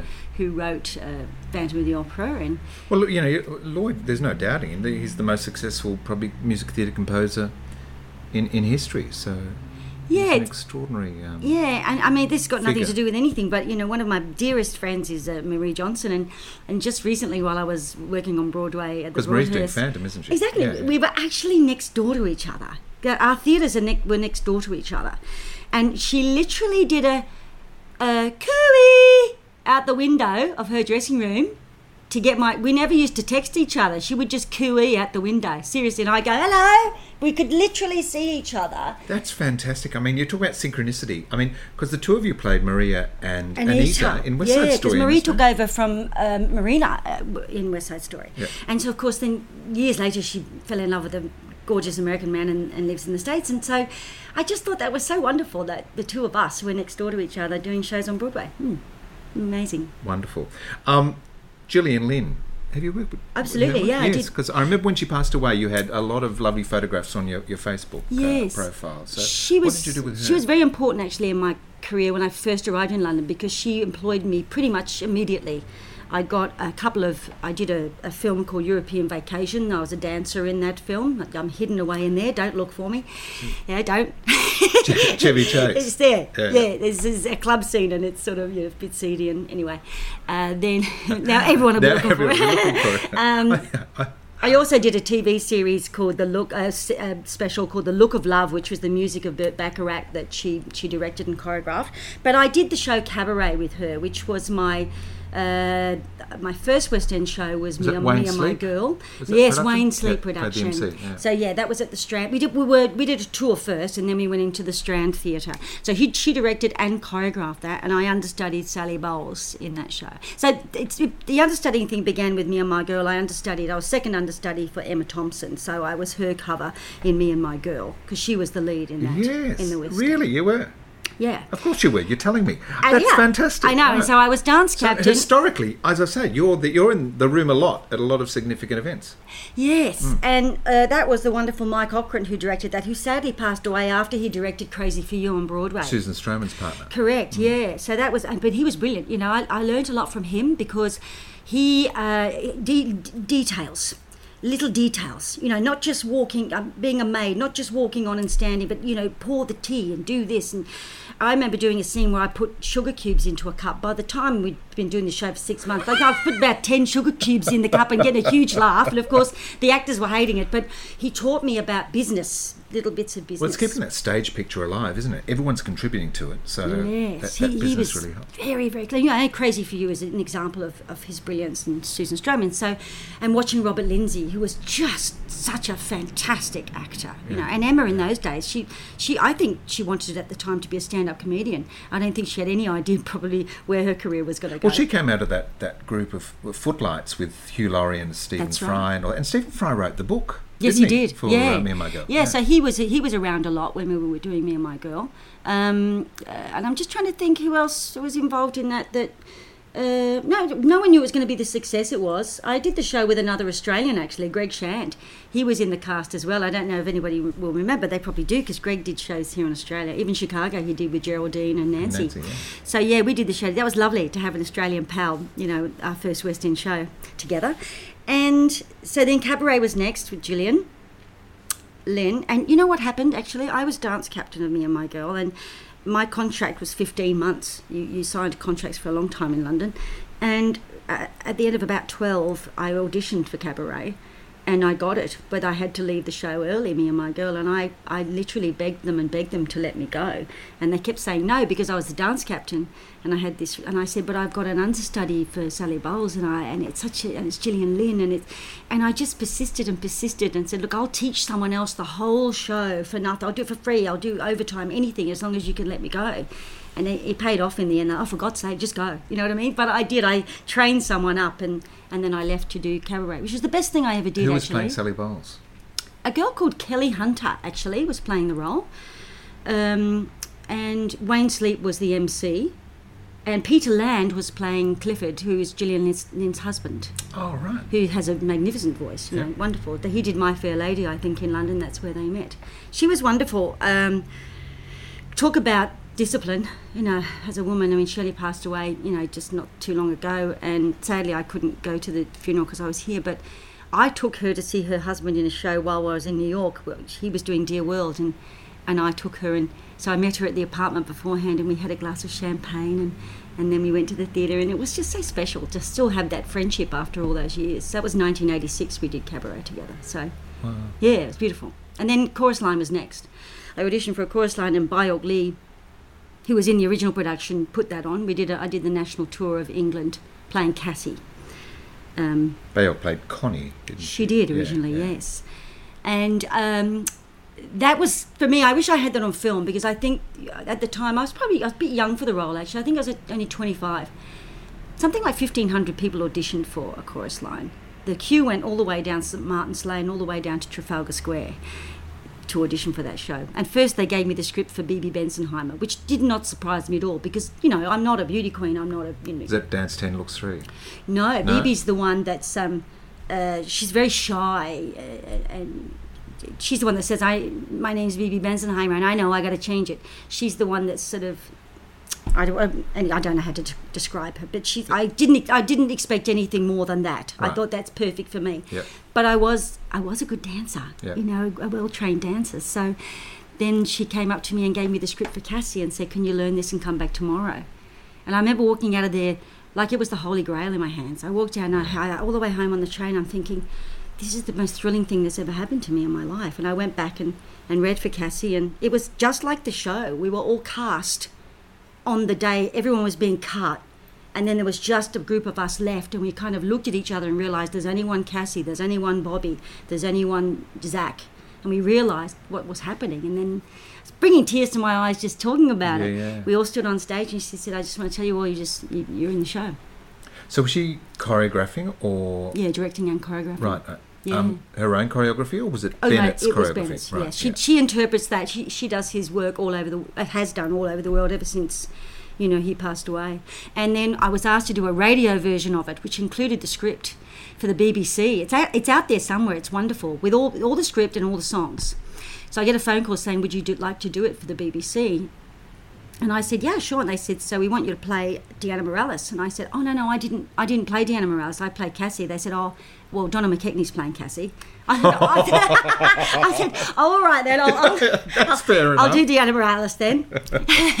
and she came over, and that was thrilling. And uh, actually, she mentions it in the book because we were rehearsing one day, and she couldn't quite remember the tap routine even though she had been married to Michael Bennett. She's, she's beautiful, absolutely beautiful woman, you know. And so I helped her learn, remember the steps. And so she mentions it in her book, that moment that we had where she was like, You must remember the choreography. And yeah, it was beautiful. It was wonderful to hang out with her. You know, she was the original. Thrilling. Thrilling. Um, I viewed on a Playbill website recently a, a beautiful array of photos of you modelling your costumes for Anastasia. Mm. How important is costume to you in creating a performance? I've gotten into quite a few rows about costumes actually. Oh, really? With at I can't believe I'm saying because you know, normally I'm very careful about what I said. I am, you know, because Yeah. I won't, but I have over the years because Yeah, I'm very designers. particular about it. Yeah. Very. Well, as a performer, you've got to feel you've got to wear it like a second skin, don't you? Yeah, and sometimes people will design something and it's in their imagination. They might not be your body in particular that they, they're seeing when they when they're drawing it. Your shape of your body. Now, my my I've always found. I mean, I'm changing shape as we speak because you know I'm I'm at that age, you know, where everything's sort of happening. But I've always had a sort of very um, kind of boyish body, you know, and I haven't had big boobs or, you know, very much a dancer. It's kind of a, an athletic kind of a body. And so I, I, I do know the shapes and things that suit me and the lengths, and I'm very aware of it. Um, and so at times I will get into quite deep discussion about what I'm wearing if I don't feel that it's right or if I can't dance in it or I can't move in it. And then when I went to New York, when um, William Ivey Long, the designer, came over to Australia to do Chicago, it was fascinating, you know, because all he was doing was making black outfits for people. It sounds so simple, but he was so aware of our bodies. He would sit there and just look at our bodies, you know, for, for a couple of days. And then I remember going into a room with him and him just having this black lycra fabric, and he was just wrapping it around my body in different shapes and different angles to find what was the most flattering for my body. It was just a black piece of lycra. And if anyone can remember my costume, it went straight across, and the leather sort of patent leather straps very square on the shoulders. And I had sleeves that were cut away. It was very, very unusual costume. So- no one so- else has ever had that costume in Chicago. I was going to say, so he designed costumes for each new Velma. You didn't wear the Bebe Neuwirth costume. No. Yeah. Mine was different. It was like she didn't have any sleeves. It was slightly different. And so he said to me, I promise you no one will ever wear this costume. It will only be you. Because and and also the wig. The wig was designed by Corinne Day, who is Australian. She was the wig uh, person on Chicago and would come up with something that would absolutely suit my wig, wig became quite iconic actually because I could have gone just for a Bebe Neuwirth short haircut because I that's what I ended up having in real life. But that spiky kind of thing that they did, Annie Reinking absolutely loved it. You know, she just thought it was really fantastic, and as soon as she saw it, and she was so excited by the look. Um, yeah, I, I, I do feel very strongly about it. Recently, I did Funny Girl with Tim. I've worked with Tim Chappell a couple of times, and I'm the same. You know, Tim and I, we've had moments, and he's wonderful though because he he's, he listens and we, we, we, we talk through it and then we come up with the right look. When I did Funny Girl the second time a couple of years ago, you can imagine I was much older, so I had to be very careful about the first few scenes about how you're, I you're looked. playing a 17 year old, aren't you? The wig was so important. The costume Yeah. was so important, and I'm so glad. You know, like we had a few disagreements at the beginning, but we came up with the right look because I thought I was going to be murdered on that show because of my age. But you know, she, I was playing someone who ended up at that age. So Yes. anyway, um, yeah, So you're aging down rather than up. I was aging down, which is Yeah. yeah, which is sort of a Which is a bit more difficult to do than aging up, yeah. Absolutely, I, I had to do that in a movie actually a few years ago, which is harder because it's so much closer to you. I did Surviving Georgia, a movie where I had to play myself in the past as well, and that was really hard. But it- they did a great job on that. Costumes are funny, you know. They they can. You know that old saying that you want you want to wear the costume, you don't want the costume to wear you, and that's true. Sometimes something that's a really bright color or not a good shape, people aren't looking at you. They shouldn't notice really what you're wearing. They And you're, shouldn't. You're not going to give your best work either if you're not feeling confident Oh no, absolutely and not. content. That's right. What about rep- repetition every night? How do you prevent yourself from going insane? Yeah, I'm okay with that actually. You like that? Yeah, kind I mean, of like because you're doing sometimes a two-year, three-year run. you know, perhaps because my first show I was in a contract for so long. You know, when I did, um, well, the one in the West End, obviously, as I told you, I ended up doing at least twelve months on that. Um, maybe it's just because that's what I expected of of of shows. That's the way I had been told shows operate. You sign a contract for a year, and that's what you do. Sadly, in Australia, they quite often don't run for that length of time. In fact, it's become quite habitual that they just do like a 10 week run in a huge venue.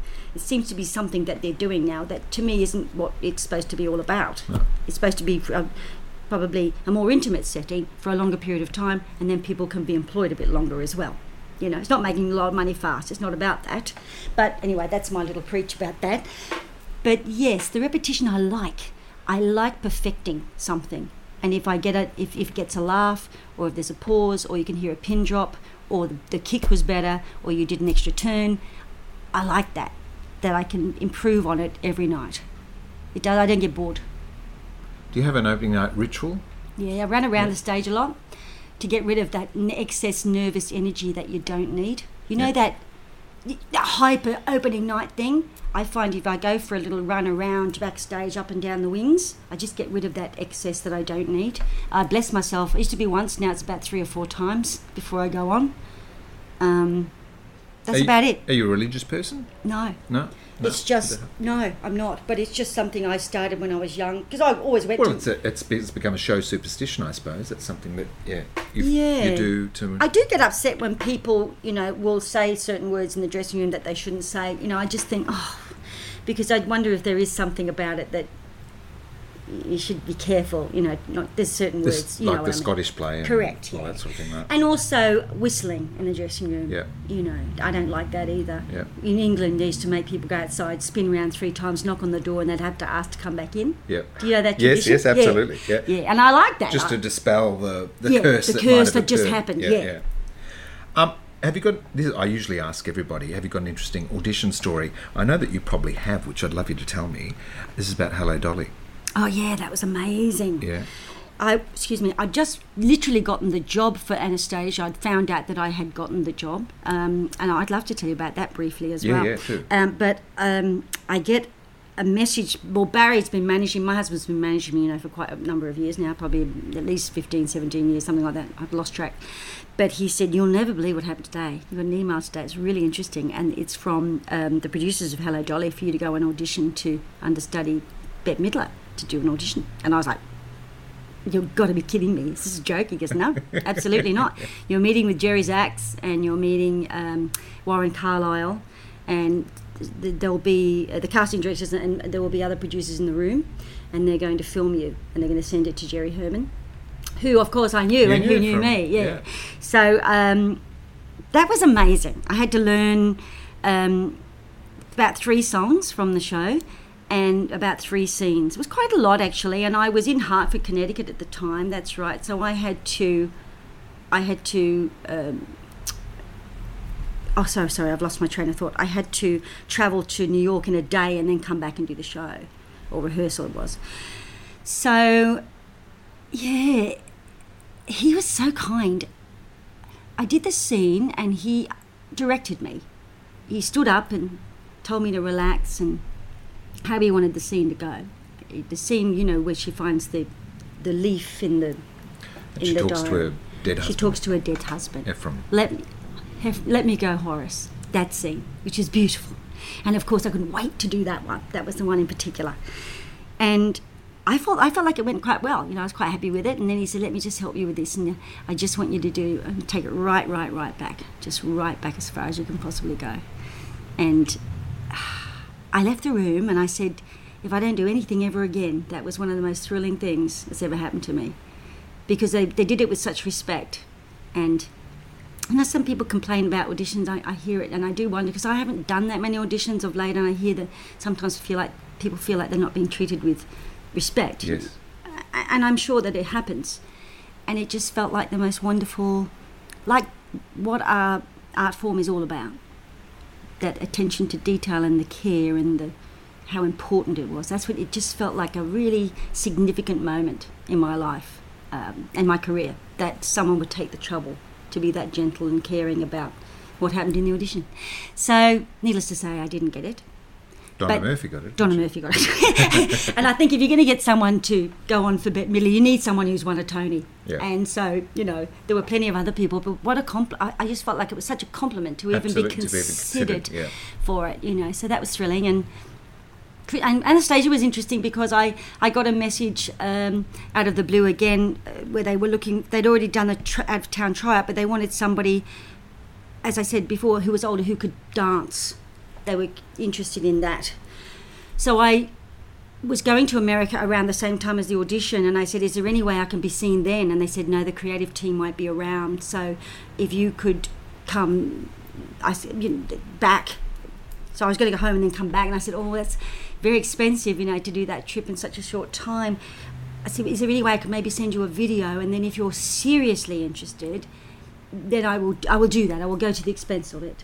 And so I made a video in my lounge room. Barry filmed it and played the, all the other characters and sent the video off and waited to hear. And about two or two weeks later, maybe I got a phone call to say, "Oh, don't worry about coming. We, we want to offer you the job." Just from the from the video, Wow. That's because they're very specific. They know exactly They what know they want in what they want, America, yep. and they, They don't do it. a lot of stunt casting, which I find really uh, wonderful. Like they, you can go and see shows and you've never heard of a person, but they're absolutely right for the show. Uh, they don't need to do that. They don't need to do that to sell tickets. They know that the entire show has to be good, has to be right. Do you read reviews? Not anymore. No. I used to. I don't anymore. I don't know. I go by what the audience does. And this, for me, I've always felt that way. All I care about is the audience's response. So I don't, unless someone says, "Oh, it's really good. You've got to read it." You know what I mean? Then I then I'll read it.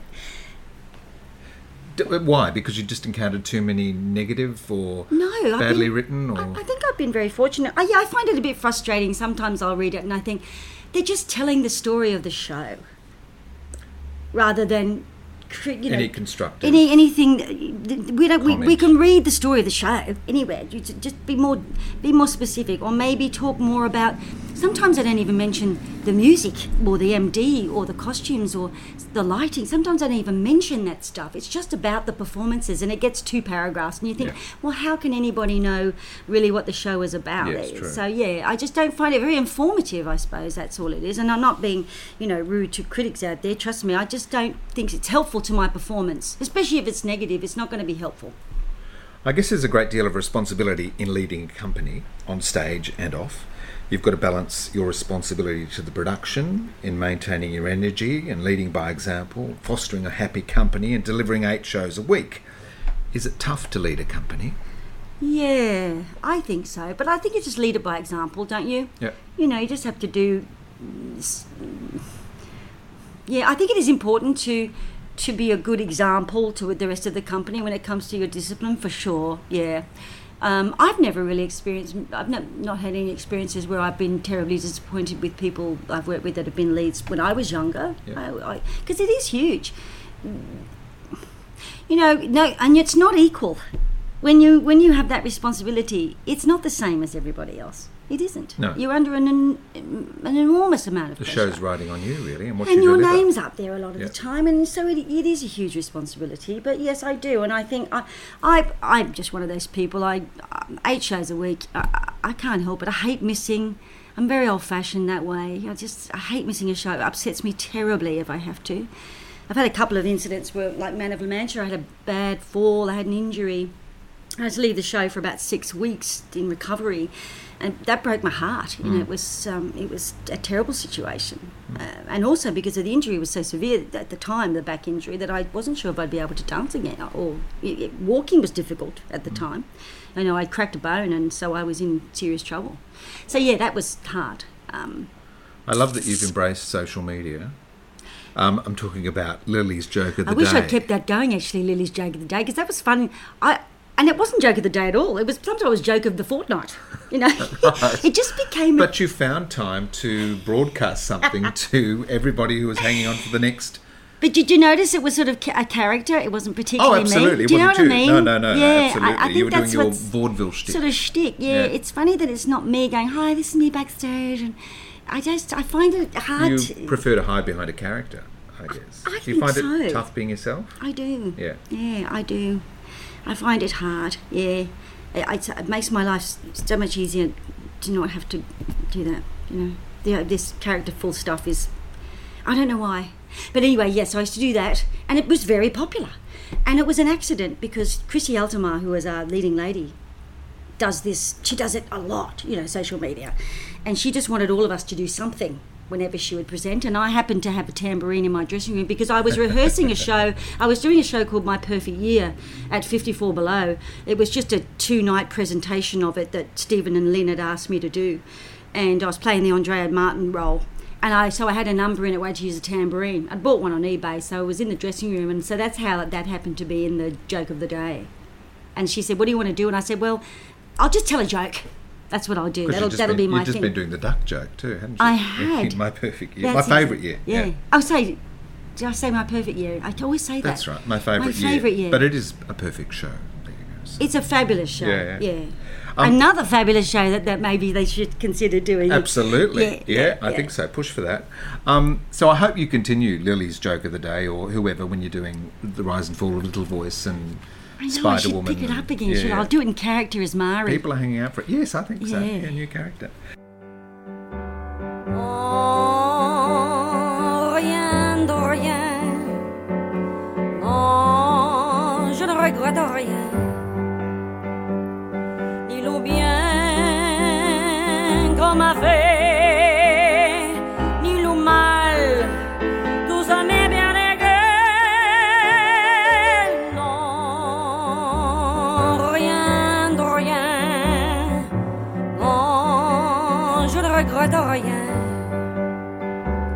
C'est payé, balayé, oublié.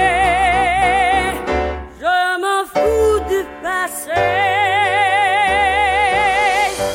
What's it like playing iconic figures who are sometimes, you know, have had tragic lives like Edith Piaf and Judy Garland? It's exhausting. And yeah, I can't even tell you how exhausting it is. It's the hardest thing in the world.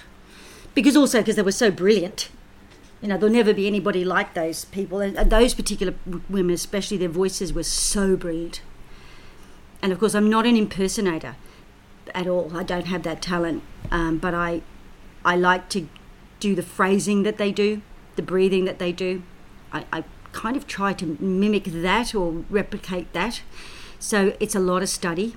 For Piaf, I had to go to a, I went to a French tutor for four months before I started rehearsals to learn the songs in French because I don't speak a word of French. so you learned it phonetically, really, I I guess. learned it phonetically, yeah, So I went to. Uh, what happened was Adam Cook asked me if I wanted to do what show would you like to do, and I said Piaf, and then I realised afterwards, my God, what are you thinking? You don't even speak French, and so because I'd put it out there, I had to do my homework, a lot of homework in advance. But I was filming Moulin Rouge at the time, so I had a lot of time on my hands. You know, you spend a lot of time uh, waiting to go on set, so it was a really good period for me to, to do a lot of homework in advance. Judy Garland, I'd never touched before because I wouldn't even sing anything of hers at an audition because the voice is so spectacular. It's like Streisand, isn't it? Yeah, Sort don't, I remember auditioning for Cats and they asked me to sing Memory at the audition and I said, oh, as a joke, I said, I'm sorry, I don't sing anything that Barbra Streisand's recorded. and of course didn't get the job either. But, but I, I just was terrified to sing anything by them. You just be compared and hmm. there's no compa- comparison, you know, with those They people. They put So their definitive stamp on the. Absolutely, and so yeah, so that, I- it's really hard, and also because it is so tragic, and particularly with Garland, because I did that for a lot longer than Piaf. It got to a point where my husband said, "Please don't bring her home anymore," Right. Okay. because I was getting into the vibe of being that very upset, tragic, exhausted kind of person. I was, I was, I was living it nightly, and it was very difficult. They get in, uh, as a performer, as a great performer, I suppose it gets into your bones, doesn't it, for the that season of the show, and you start picking up those idiosyncrasies that you're employing in the you really Yeah. you don't mean to you don't realize that it's happening but you do because also you have to take it that seriously because of the responsibility of representing that And person. it's the muscle memory, and you're training your physicality, and yeah, like with Piaf, for instance, there was a thing, you know, she had very bad arthritis, shocking arthritis, and I was like, I could you know, walk around, you know, looking like I've got claws. You know, I didn't really know how to, what to do. I didn't realise that she used to sing, you know, with her hands behind her back and all that because of the arthritis. I, I did all this research and found out stuff. She was hiding her hands because they were, because of oh, So the way they arthritic, yeah. looked, you know, and the, the uniform, the black uniform that she wore. And, you know, we had furniture made slightly bigger so that when I, and the costumes made, I was very tiny at the time, but we had the costumes made slightly bigger and the furniture bigger so that I looked smaller. You know, there was tricks that we had and I used to hold little foam balls in my hand when I rehearsed the show so that I got used to my hands being always sort of slightly in a claw sort of Yeah, shape. yeah. And then when I removed the balls, I had already gotten into the habit of doing the scenes that way and even dialing phones and you know what I mean? Yeah, so. I love that part of the rehearsal process. So it is difficult, and Ethel Merman the same. That happened very quickly because I I got that job two days before. through- No, what am I saying? About a week before I started filming, I got that job. So they were looking for another Sony artist. Everybody on that recording is a Sony artist. Right. If you, because you're wondering why are those people in it? You know, in the film. Because they're in the stable, they're Yeah, going to be part of and they were in, involved with making the film. I was the only person that probably wasn't a Sony artist, but they were they were looking at all sorts of pop stars. But then they thought, actually, to get that Ethel Merman thing, we need someone who really does sound like Ethel Merman. So it was important. It was the opening night of Anything Goes, you know, with Cole Port. It was a very important scene. So I got that job, and then I didn't get time. You know, suddenly I was in fittings and I was learning choreography, and I didn't get the time to really study her enough. Hold me close and hold me fast. This magic spell you cast, it is When you kiss me, heaven sighs, and though I close my eyes, I see la vie rose.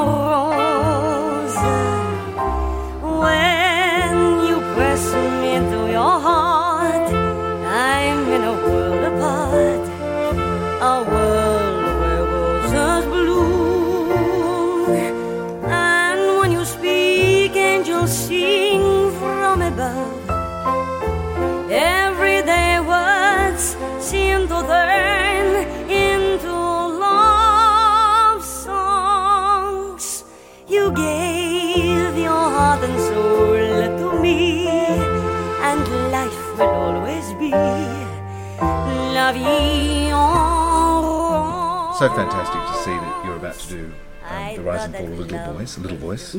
Um, would you like to do more straight theatre? Absolutely, yeah, Yeah. yeah, But I don't get the opportunities because I, I we've always had a bit of a stigma, you know. Yes. mus- do you think people are pigeonholed and they just see you as a musical theatre Without a doubt. Yeah. Without a doubt. I don't, the only film roles I've ever been involved things apart from Surviving Georgia, which was uh, produced by Spencer McLaren, who I did West Side Story with. He knew he, he knows that this it's a passion for me. It just acting is a passion for me.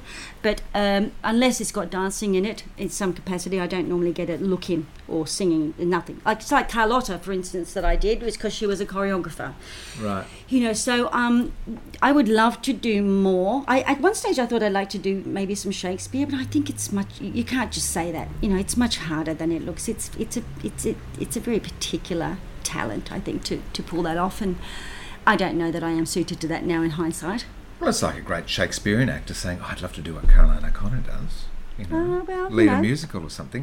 yeah Um, maybe But you know, and unless you're given the chance, Yeah. Yeah. I mean this this role. Um, I'm uh, Sean Sean Rennie is directing me in this, and this role is it's pretty perfect for me. I find you know I'm looking at it and I'm going. It doesn't scare me. What scares me is once again is the amount of learning that I have to do. As always, it's you know quite often the script. This script is enormous for me because you know little voice doesn't really say much. No, mum does all the talking. Yeah, she does a bit of singing, but she doesn't say much. So it, I do most of the talking. Um, but as you can tell from this interview, I, I do tend to be a bit of a chatterbox anyway, so I'll probably be all right. For once in my life, I have someone who needs me, someone I've needed so long. For once in my life, I can go where life leads me. Somehow I know I'll be strong. For once I can touch what my heart used to dream of long before I knew someone warm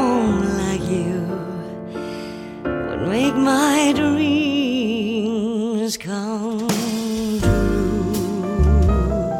Did you, yeah, we talked about your husband briefly. He's been managing you for the last 17 years. At least, maybe more. I don't know. I can't keep track, but yeah. But I've heard you describe meeting uh, Barry as more love at first sound than sight. Yes, Tell me it's about true. that, yeah. Well, we both we were both working on cabaret, and I I used to be backstage, you know, um, listening to the tannoy. Talk about fate again. So if you got stuck in Me and My Girl, I would never have met never my met husband. Barry, yeah, No, yeah. isn't that funny? So yeah, I was listening to the town and he used to play this really gorgeous saxophone solo in maybe this time because he was lead sax, um, lead reed chair, and then he used to play a fabulous clarinet solo in the in the song Cabaret. And so I asked my girlfriends if anybody knew who the guy was that plays those, and they said, "Oh, that's Barry." And then he came in early one day to clean his instruments, if you'll excuse the expression.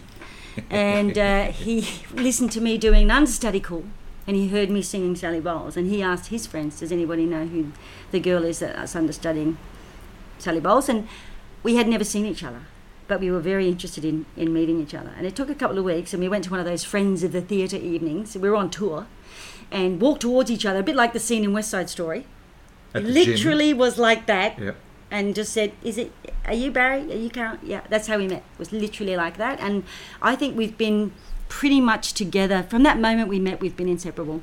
But you've worked together as well, which is fantastic. We have. He's, He's- played in the pit a lot. Um, well, on stage too, because that's what musicians do now. They're on the stage with us a lot of the time. But he, yeah, he's done a lot of shows. Well, he'd done a lot of shows in England before I met him. You see, so he he'd been doing you know concerts and recordings and musicals for years before I met Barry. And then, of course, I dragged him here to Australia, and he absolutely loves you know being here and working here. So, yeah, he still plays. You know, he talks about retiring every now and again, but he still enjoys it. So.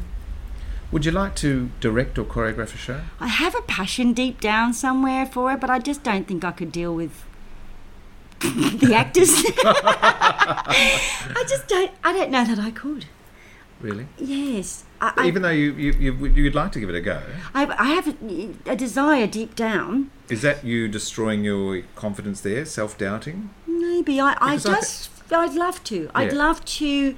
I've done a few master classes over the years, not many. I really don't do it very often. I'm thinking about doing more.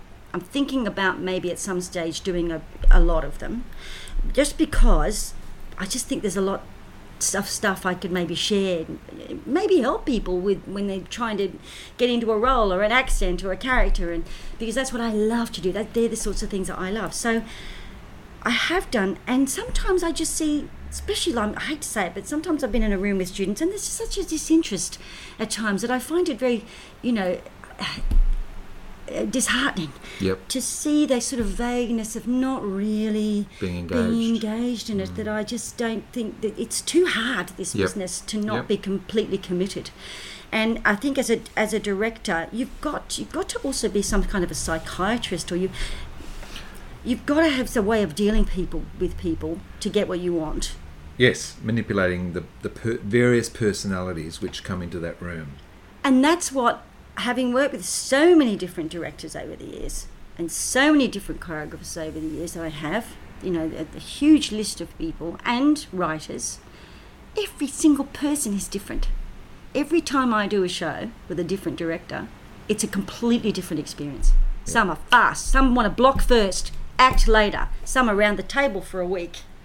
Gary Griffin, I did, who did Colour Purple on Broadway, I did Follies with him in Chicago. I don't think I got onto the stage for like days. You know what I mean? Just walking, just finding a way to walk on. Shall we come on from that side or shall we that side? No, try that side. Try over there. try- Oh my god! I was like, oh my god, this is. I, I can't even get on to say anything yet. You know, but that's their way of working. Everybody's so different. Yep. And I think a lot of people assume that there's a sort of book on how I sometimes I know people don't like when they do shows where the, the, the direction is replicated, and I can understand that to a point. But you know how much work's gone into working out the best way to do that scene, Yep. and so when they do come over and do that show, they've spent hours and days and you know trying to work out the best entrance, the best line reading, the best. So in some respects, you kind of have to take that on board. They've tried every option, you know, when they write a show. So, yeah, I'd like to have a go. I- I'd love to see what it would be like, you know, to, to work with actors. Maybe I should just do like workshop or something and see what happens. Yeah. I hope so. Yeah, it'd be good, wouldn't it? Just have give it a go, and I'd probably end up going home crying. the actors get angry with me. I'd be like, I can't do it. I can't do it. just just to finish off, let's talk about the the other big uh, project that you're working on at the end of the year, the MTC Melbourne Theatre Company. Oh, gosh. Kiss of the Spider Woman. That must be a role that's been on your radar for a long time. it really is. Yeah. Yeah. It's it's been there. It's been there uh, ever since I saw it. I saw Chita Rivera do it in the West End. Because she did it in the West End before she did it on Broadway, actually. Oh, if really? I, I, I, you know, correct me if I'm wrong, but that's what I recall. And um, of course, I adore her, and she's. sh speaking of inspirations, she would have, be definitely one of my inspirations. Have you met her? Have you worked Oh with yes, her? I've met her several times. I've never done a show with her, but I've met her several times. Great. In fact, when I did the Rink recently, she came and did a wonderful little promo video with me, handing over the Anna baton. You know, sort of introducing me as the Anna that would be in um, in London, which was very generous of her. It's beautiful. Wow, fate as well. This is, we've had a lot of this today. So, correct me if I'm wrong, but Spider Woman would be the third Chita Rivera role that you've done. Yes, Val, Mc, Velma Kelly, The Rink, and Spider Woman. Yeah, I'm basically getting through the Chita Rivera library. She did the visit recently too, so I've got my eye on that. And she also did a show that I love, which is The Mystery of Edwin Drood. She did that on Broadway a few years ago, and I've always wanted to do that too. Yeah. I, I'd love to play the Cle- the role that Cleo Laine played. The Wages of Sin. Crime don't pay. That's what I tell them. You know, I absolutely love that character too. So, um, yes, Chita, amazing, wonderful woman. I met with her. We had lunch not too long ago. Uh, while I, when I first started Anastasia. Uh, oh, lunch was it lunch? No, it was just sort of a little meet up, actually, a little a meet and greet thing. Uh, yeah, Terence McNally too. When you think about it, The Rink, Anastasia, Kiss of the Spider Woman. I said to him recently, I'm going to do all of your shows. I'm going to do A Man of No Importance. I'm going to, because I love him. He's written so many musicals, Yeah, right? that's great. um, that is fate, isn't it? And also that we both, you know, we both we both did Anita, and I suppose the first time I heard her do Chicago, uh, that really we're going to sort of end probably where I started. Chicago had such an enormous impact on me. Listening to her, because I had the cassette, listening to her version of Velma Kelly, that had a huge impact on me.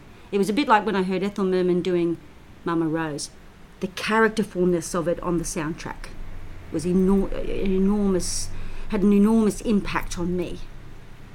How important it was to sound like that person. So, yeah, that's that's coming up, and that's going to be a lot of work. Dean Bryant is directing it, and it's they're doing a quite a long run actually. We're doing a, a slightly longer, I think, than they normally do. Are you touring or it'll just stay in Melbourne? No, at this point, just Melbourne Theatre Company, and uh, it'll be uh, quite a bit of dancing. So here we go again. you So know. is that November? we start rehearsals in October of next year. So when, we, when when do you when will you go into training for that? Oh, right. Okay. Probably, I reckon that I will probably start maybe August, you know, a couple of months before. I find, you know, when I go in the rehearsal room, though, it, it because I've danced all my life, my body has this sort of muscle memory thing that it happens. That once I start to work out, it's sort of, mind you, I'm older now, so it's not going to be as easy, but it does seem to respond quite well to once I start dancing again. Andrew Hallsworth is choreographing that, who did Anything Goes. So, and we have a great working relationship. So it'll be a new production. It won't be the one that they did on Broadway. It's going to be all new in Dean's vision. And Terence is very excited about it. Yeah. Will he come out to see it? Do you think? I would love that if he did, but you know, I don't know. He's he still writes. He's still so busy, but it would be wonderful if he did. I'll keep him. I'll keep him up to date with what's going on. But yeah, I'm very, I'm very much looking forward to that. And then maybe I'll get that year off afterwards. You never know. you know, fingers crossed. Hmm. Caroline, thanks for um, for chatting. It's gone so quickly. Have you had a good time? I've had an amazing time. I, I know I'm, I, I sound a bit hyperactive, and I do get a bit excited when I talk about you know work and stuff. I, I, I do. My whole energy changes, and I, I, I just feel so fortunate, so incredibly grateful and fortunate that I do what I do, and that I that I'm still enjoying it as much. You know that I that I haven't lost any of my passion or love for it. So it's been a joy to talk to you. Thank you very much. Season two of Stages is off and running. We talk to creatives about their career, process, and what matters to them. There are 24 episodes available from season one, so why don't you take a look? And better still, have a listen. Stages is available through iTunes, Spotify, and our hosting platform, Whooshkaa. Always entertaining, our guests deliver terrific anecdotes, fascinating observations, and brilliant history. I'm Peter Eyers. Thanks for listening to this episode. See you next time on Stages.